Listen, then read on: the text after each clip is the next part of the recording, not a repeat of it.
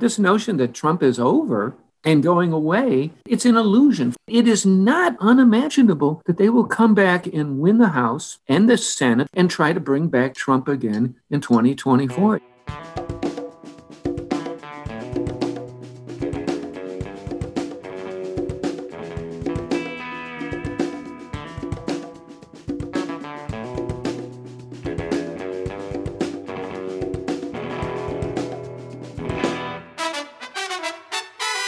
Welcome to episode 43 of the Refuse Fascism podcast. This podcast is brought to you by volunteers with Refuse Fascism. I'm Sam Goldman, one of those volunteers and host of this show.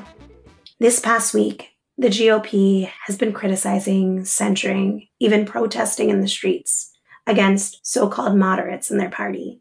You know, those who have the audacity to see Trump's impeachment as constitutional Marjorie Taylor Greene has skyrocketed to infamy for most of the country, with openly anti Semitic conspiracy theories, unmasked outbursts against colleagues, rabid support for the January 6th coup attempt before, during, and after, and much more. But this has only solidified her celebrity within Republican circles. Christian theocrats were joined by violent white supremacists in the streets, and House Minority Leader McCarthy met with Trump to discuss the future of their party. Meanwhile, Trump's trial in the Senate seems to have almost petered out before it even begins, and efforts to remove congressional co conspirators seem to have stalled. Despite the majority of people in this country rejecting Trump's program, despite the horror they felt just this past month as they watched the fascist movement take new heights of mobilizing as they stormed the Capitol, and weeks later, those who incited it face no consequences, too many are moving on, shaking their heads and going back to sleep. In a New Year's statement by Bob Avakian, revolutionary leader, titled A New Year The Urgent Need for a Radically New World for the Emancipation of All of Humanity, he writes, Yet the reality is that not only in relation to this election, but throughout the four years of this regime's rule and its mounting atrocities, there has not been the massive nonviolent mobilization called for by Refuse Fascism to drive out this regime. And in the aftermath of the election, the streets were dominated by fascist mobilizations and not by opposition to fascism. This has resulted in a situation where, despite the Trump Pence regime's loss in the election, the forces of fascism are still, in many ways, being strengthened and the opposition to this has remained much too passive and reliant on the terms set by the Democratic Party.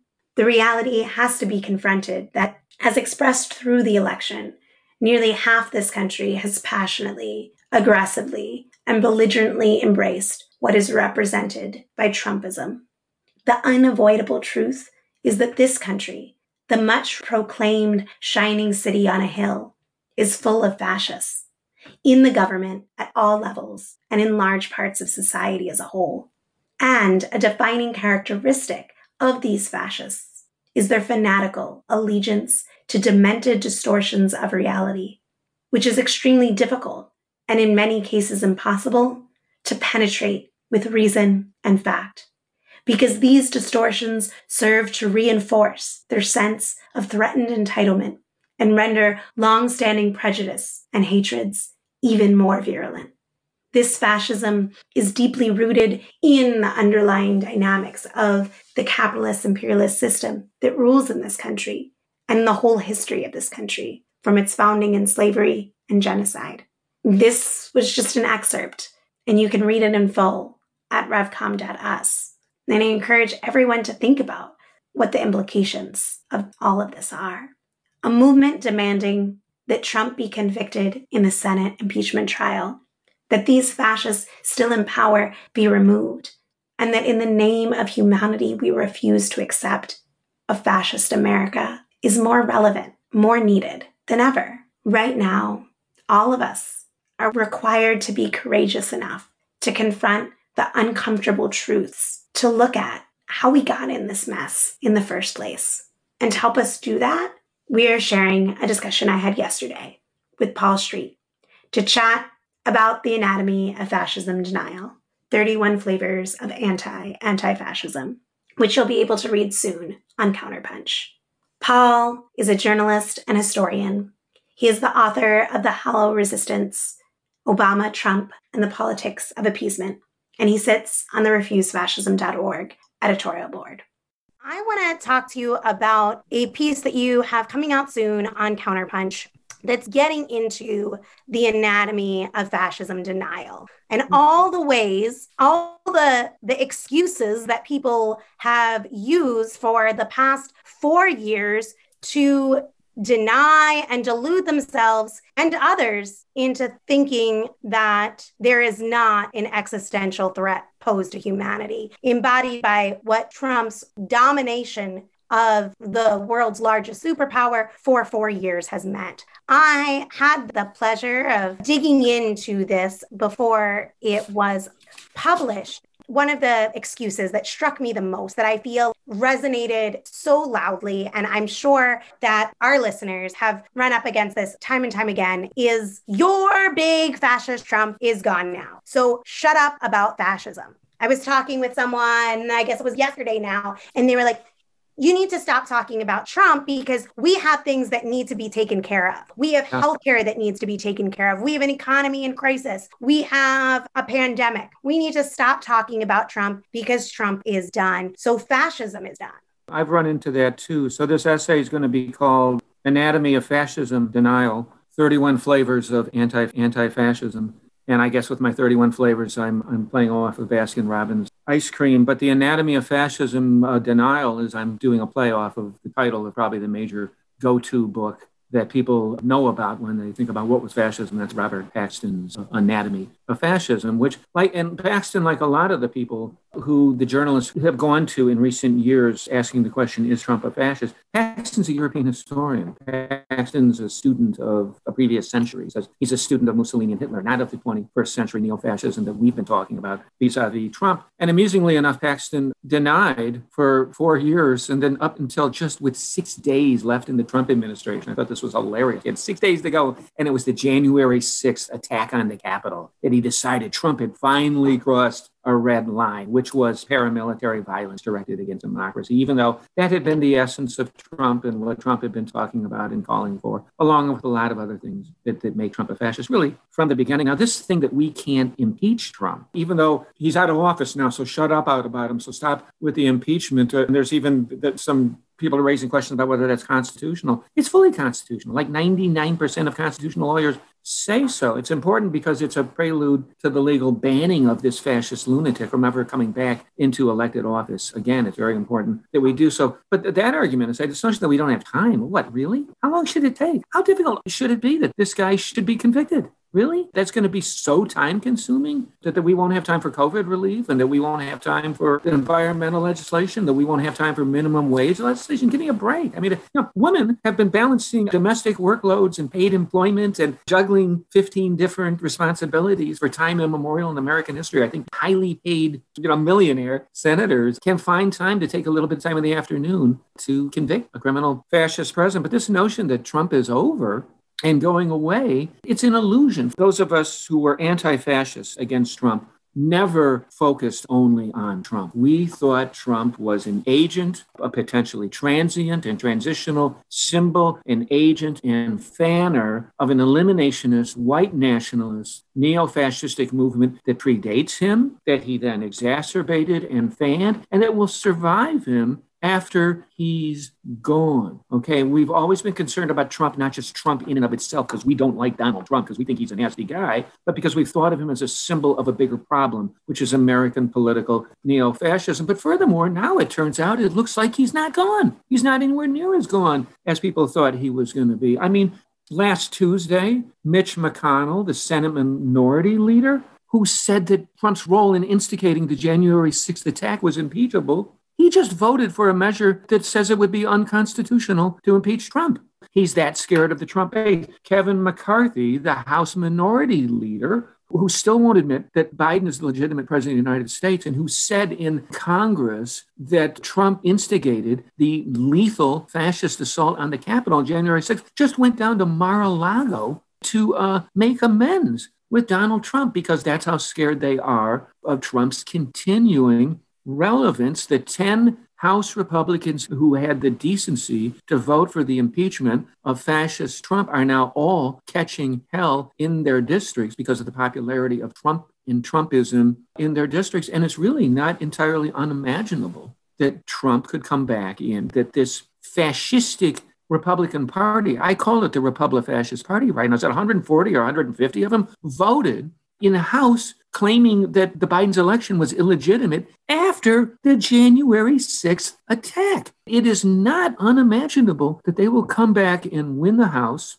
and the Senate. The Democrats only have small leads in both of them and try to bring back Trump again in 2024. And you want to see some serious fascism, then look at that kind of US government. Them. So the people telling us to shut up about Trump, that it's all over and that fascism's over, are out of their minds. There are at least four people in the House right now that have direct links to and ties to the far right wing militia groups that attacked the Capitol with the intent of possibly murdering members of the House of Representatives and the Senate, and even Michael Mike Pence, the Christian fascist vice president. So, I mean, you know, sorry, it ain't over.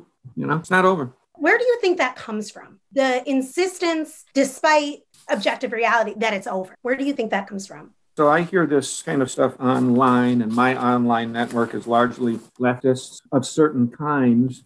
And there's a certain wing and a certain type of the left, much of which is just over the years from a lot of these folks that I call Trump and lefties a lot, because um, they were sort of drawn to me like moths to a lamp or like ants to a candy bar because of all my work from the left about the that's very critical and has been very critical of the neoliberalism and the imperialism, and I would say the objective white supremacism of the Obama phenomena and the Obama presidency. The line you sort of hear sometimes is that you're focusing on that, then you are somehow an apologist. If you're focused on the fascism of the right, the neo-fascism of the right wing, then you are somehow an ally and an apologist and agent of the neoliberalism, imperialism, of the Democratic Party. It's very partisan. It's, it's almost like a sort of inverted internalization of the partisan tribalism in a way. It's very odd, a lot of these folks who made excuses consistently for four years for Trump by deflecting constantly to the sins and the crimes of Obama that I wrote about and that I denounced about and that I protest. And you know, it's funny when when Obama was in, they didn't deflect all the crimes of George W. Bush.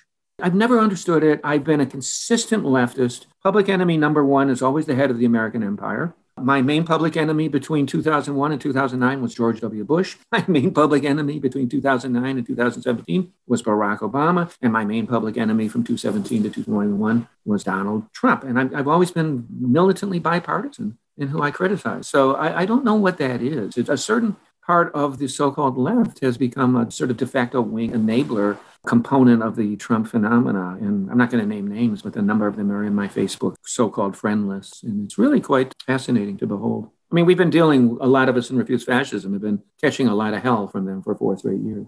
They give us lectures on stuff we already know, like like we don't know that Democrats are corporate, like we don't know that they're imperialists, like we don't know they embraced the tearing up of AFDC and uh, financial regulation under Clinton in the 90s, and like we don't know that Obama sold out single payer health insurance. We know all of that. I've written books about it, you know.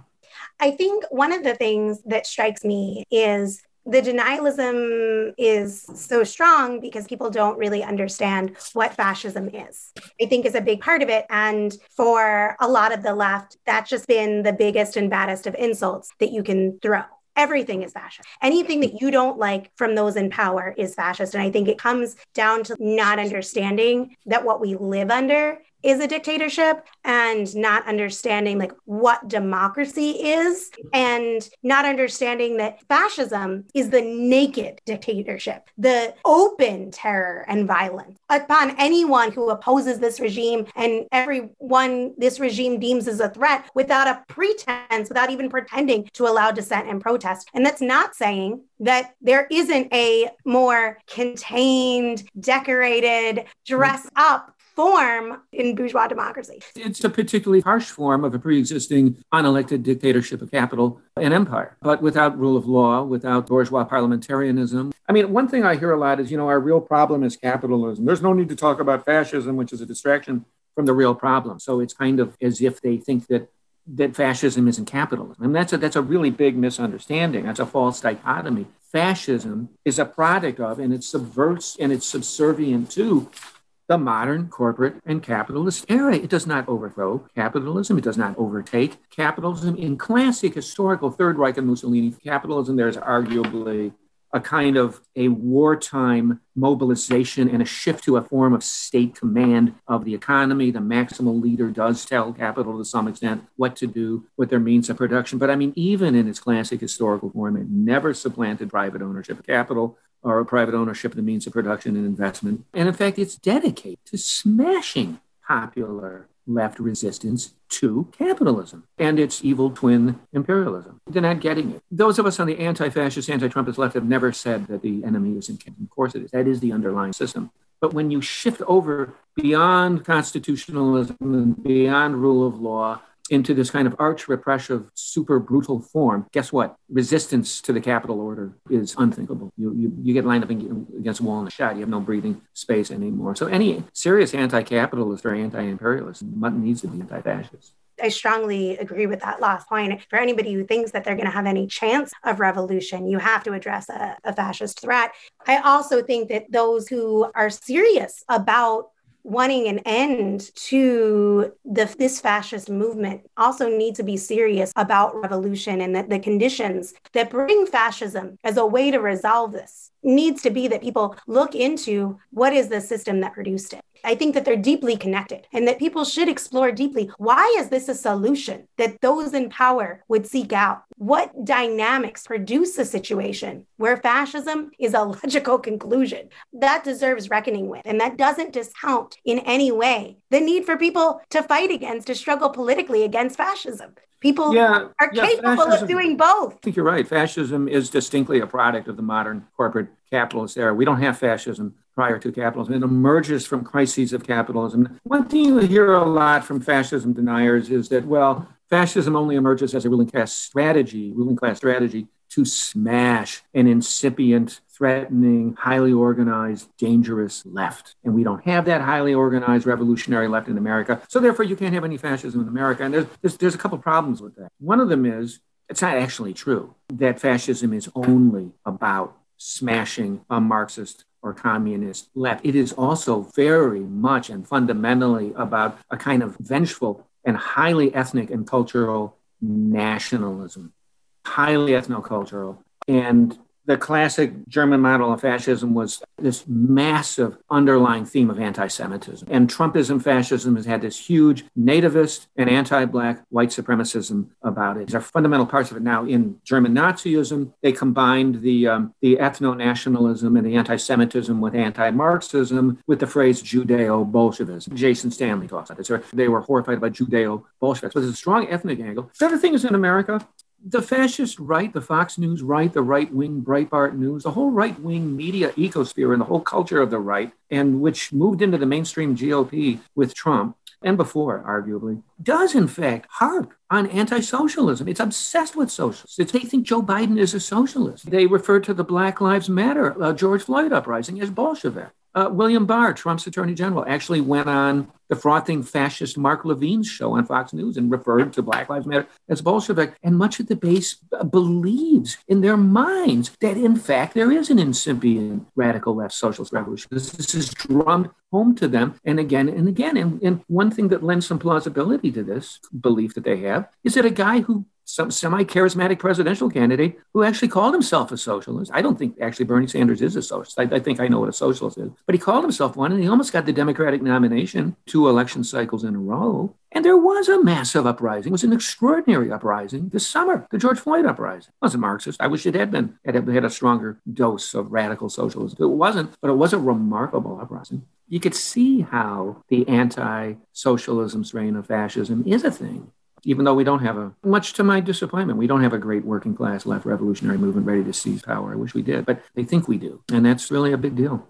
I wanted to go back to your title. The, the title of your upcoming piece that's going to be on Counterpunch is The Anatomy of Fascism Denial 31 Flavors of Anti Anti Fascism. It's a play, as you said, on what people see as largely the handbook for understanding fascism, the works by Robert Paxton. And he had said, he put out, I think in Newsweek, he put out a piece that Donald Trump became a fascist on January 6th. right.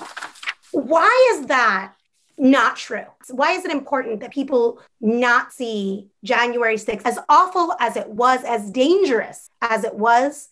Why don't you see that as the moment that Trump? Well, it's just too late. Those of us who studied Trump as a candidate in 2015 and 2016 identified him at the very least a pre-fascist or a proto-fascist or a, a neo-fascist. He was already running key fascist themes vengeful white nationalism, the embrace of the political use of violence, the demonization of others. Instead of me going off on all the characteristics, maybe I should tell your listeners that I just did a piece on Counterpunch this weekend called 31 Flavors of Fascism. And, and go through that and you see that Trump already checked off all these basic underlying characteristics of the political pathology of fascist ideology, fascist narratives, and fascist politics. He was playing the fascist political playbook that Jason Stanley writes about from the very beginning, including the threat to not honor the outcome of an election that didn't go his way. He didn't just say that for the first time leading up to 2020. He said that leading up to 2016. He embraced neo fascist white supremacist violence in Charlottesville, Virginia in August of 2017 in his rallies. In 2016, he would tell people to beat people up, the, the protesters in the rallies. So there's just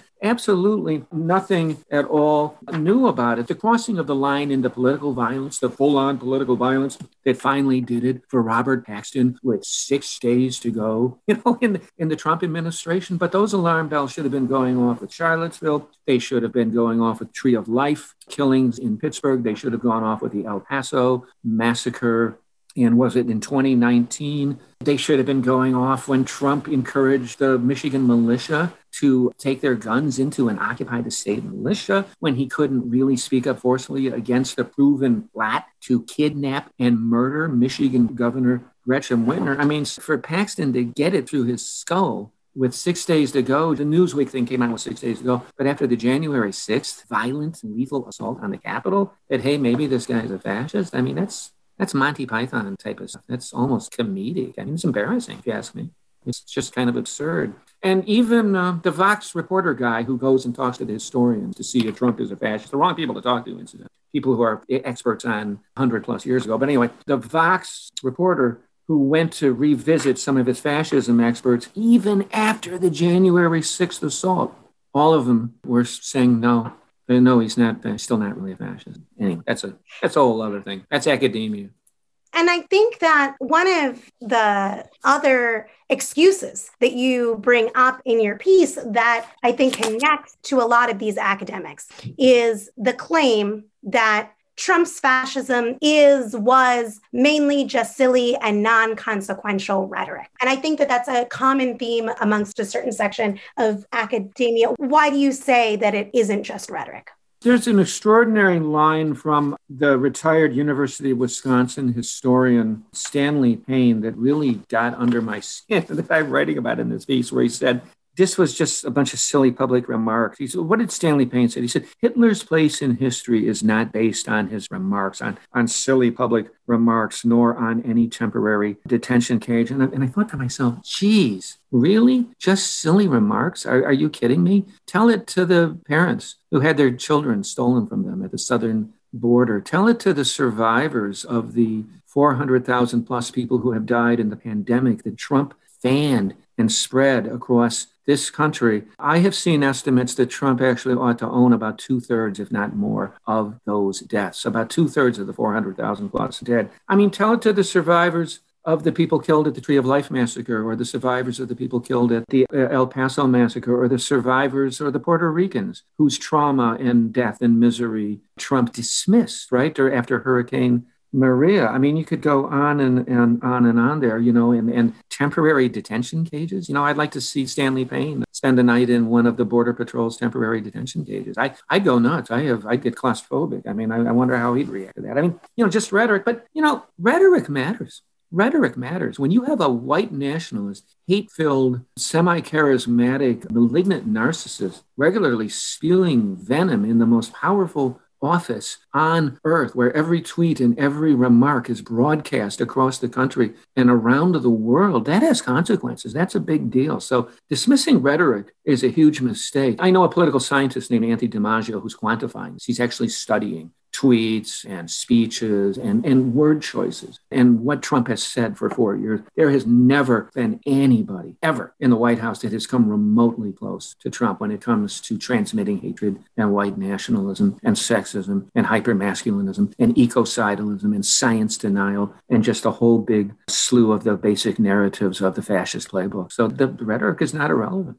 I think that that's a really important point that you're making on the, both the power of these words and one of the first things that comes to mind when you talk about the power of words that we've talked a lot about on this show was leading up to January 6th, the refrain of fighting for Trump. People were being inculcated in that message of it being a battle for the Christo fascist movement that was at the front lines of this. Yeah. It was a battle for the future of the soul of America. The stakes, we can laugh about them, but worth, worth killing and dying for. Exactly. But that is genuinely how the most entrenched feel and how they think. And that has consequences. It's really interesting. Yale historian Timothy Snyder, you probably saw the piece he did in the New York Times Magazine a couple weeks ago called the American abyss. And, you know, lying is a big part of fascism. Lying is a big part of authoritarianism. It's a big part of so called totalitarian politics in general. But he points out there's different levels of lies, and there are really, really, really big ones, like the stabbed in the back by the international Jewish conspiracy lie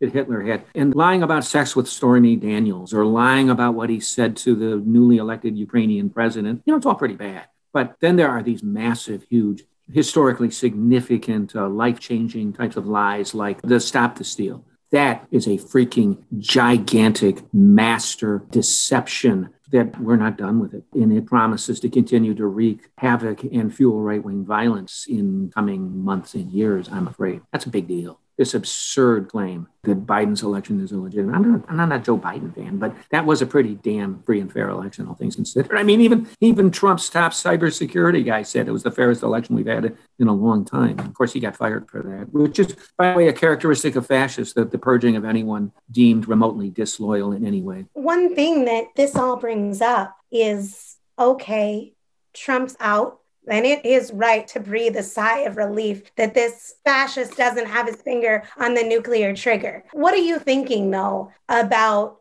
the danger that remains? How are you seeing things? What are you thinking about? How do you repair? Can you repair a situation in which the objective truth, objective reality has been so pummeled. Well, I'm very concerned. Yeah, I'm very concerned. You know, I mean, what do you do about a country that is riddled with fascists? I mean, it's it's bad. Fifty-one percent of Republicans say the GOP didn't go far enough nullifying the election. 56% say Trump has no blame for the January 6th attack. Republicans believe the lie that the election was stolen. You know, it's just it's just astonishing. We have a whole group of people who live literally in an alternative reality universe that is reinforced by an, a hall of mirrors ecosphere, right-wing talk radio, Fox News, OAN, Newsmax, Breitbart, and Facebook and Twitter and I guess what Telegram now. And then, you know, you can squeeze them out of these media and they just, they'll run over to new media. People get really depressed on the left and they say, you know, half the country is for Trump. You know, actually, Trump's vote was 20 quarter of the adult population in 2016 and it was about 29% of the population in 2020 one of the really big problems that no one wants to talk about in this country is that we absurdly overrepresent the most right wing and reactionary parts of this country in our electoral system. Our electoral college is weighted to the right. Our senatorial apportionment system is absurdly weighted to the right. We have gerrymandered to the right House districts from coast to coast. The state legislatures, who in turn are in charge of congressional districting, are gerrymandered absurdly to the right. I mean, first and foremost, we need to identify this danger for what it really is and quit pussyfooting around about it and get serious about it and reform policy in such a way and, and advance policies that will attach people positively to government in ways that will create a coalition that can keep the fascists at bay. But we also have to look at our very core political institutions and redesign them around, quite frankly, one person, one vote. We don't have a one person, one vote electoral system. We don't have a democracy. We literally don't have a functioning democracy. We have this kind of preposterously authoritarian, small r Republican fake democracy inherited from slave owners and merchant capitalists for whom democracy was the ultimate nightmare in the late 18th century. We are still functioning with an outworn horse and buggy era constitution that absurdly overrepresents the right in this country. So, and I didn't even mention the filibuster thing, which is just Monty Python-esque. It's just, it's just absurd. So we have to take a serious look at our political institutions, along with the standard kinds of things that you hear from the Bernie Sanders left, some of which I agree with. Yeah, we ought to have a $15, how about a $20 an hour federal minimum wage? We obviously need a gigantic Green New Deal, which would be a job creator and might save the environment. It would help attach people in a positive way to government as a good thing. We need to have free public college and, and all of that, all of that uh, all that AOC kind of stuff, though I go much further, but th- that would be a start. We also need to take a look at these political institutions, which I just get a free pass to me. I mean, it's just absurd that Wyoming has the same number of senators as California. It's just absurd that Montana has the same number of senators as New York or Illinois. The Senate is evenly divided, even though Democratic Senate members represent 41 million more people than Republican senators. And we're going to be overrepresenting a right wing that has gone neo fascistic for as long as we remain stuck with these bizarre institutions that we have. They really are off the charts in comparison with European countries and Japan and other states. No one wants to talk about it. I don't know why.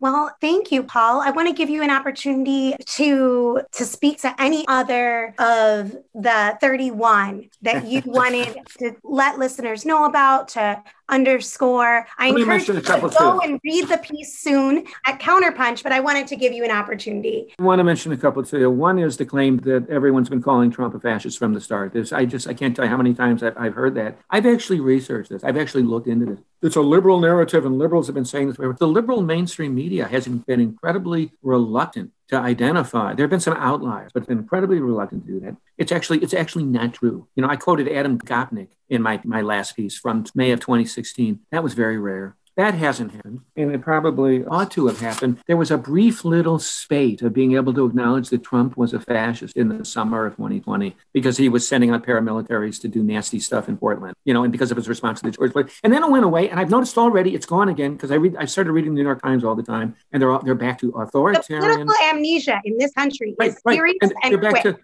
they're back to a populist again and again. And read my piece, and I'll show why he's not a populist. So they're calling him a populist and an authoritarian. The other one is I hear a lot is, well, Trump, you know, come on, he wasn't a fascist because he's not smart enough to be a fascist. I love that. He's a, he's not smart enough. As if I know there's some truth in it. He, he never had the discipline. That's true. Trump could never have been a real doctrinal, never could understood fascist doctrine. I mean, even at the level of, certainly at the level of Mussolini and even at the level of Hitler. But fascism was never and is never a brains. It's never about rational thought. It's never about the Enlightenment. Quite the opposite. And furthermore, he had some fairly lucid fascists in his camp advising him, like Steve Bannon and Steve Miller and, and all of that. So, you know, that drives me nuts. You know, because he, cause he's, stu- he's too stupid to be a fascist. Oh, okay, great. I, I appreciate that. That's a real great objection if people read my piece, I actually have 31 absurd forms of anti fascism. But in some ways, that was the craziest of them all.